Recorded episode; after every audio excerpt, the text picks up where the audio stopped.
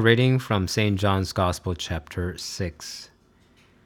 Jesus went to the other side of the Sea of Galilee, also called the Sea of Tiberias. A large crowd kept following him because they saw the signs that he was doing for the sick. Jesus went up the mountain and sat down there with his disciples. Now the Passover, the festival of the Jews, was near. When he looked up and saw a large crowd coming toward him, Jesus said to Philip, Where are we to buy bread for these people to eat? He said this to test him, for he himself knew what he was going to do. Philip answered him, Six months' wages would not buy enough bread for each of them to get a little. One of his disciples, Andrew, Simon Peter's brother, said to him, there is a boy here who has five barley loaves and two fish, but where are they among so many people? Jesus said, Make the people sit down. Now there was a great deal of grass in the place, so they sat down, about five thousand in all.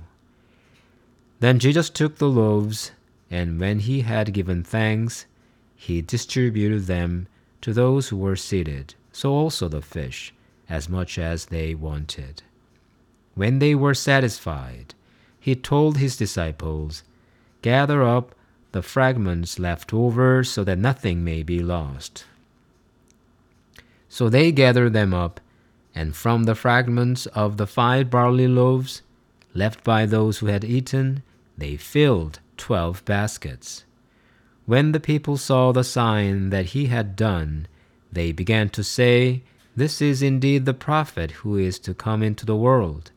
When Jesus realized that they were about to come and take him by force to make him king, he withdrew again to the mountain by himself. Today's gospel is one of the best known episodes in the New Testament. But how would you answer if your child or grandchild asks you why Jesus caused this miraculous feeding of the 5,000. Did Jesus want to impress the people with his power? Did he want to be praised for his merciful act of feeding? Did he want to make more followers?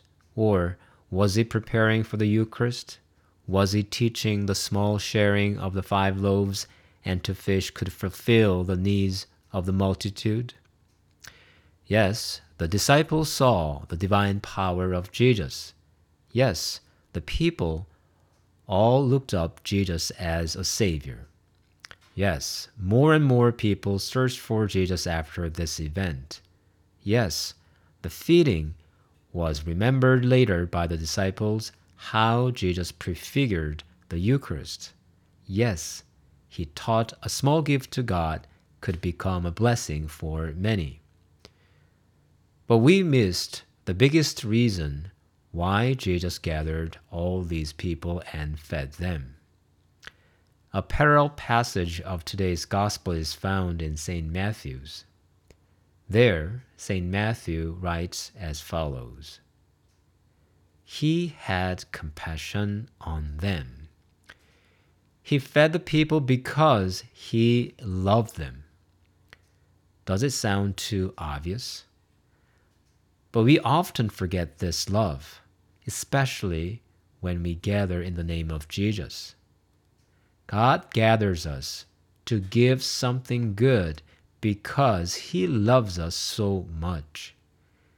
And Jesus gives the best thing, His own flesh and blood.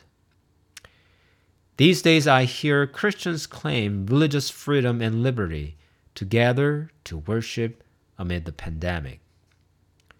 Some consider this pandemic is a religious persecution and call for martyrdom. Some also argue the Christian worship is an essential service, just like a grocery store.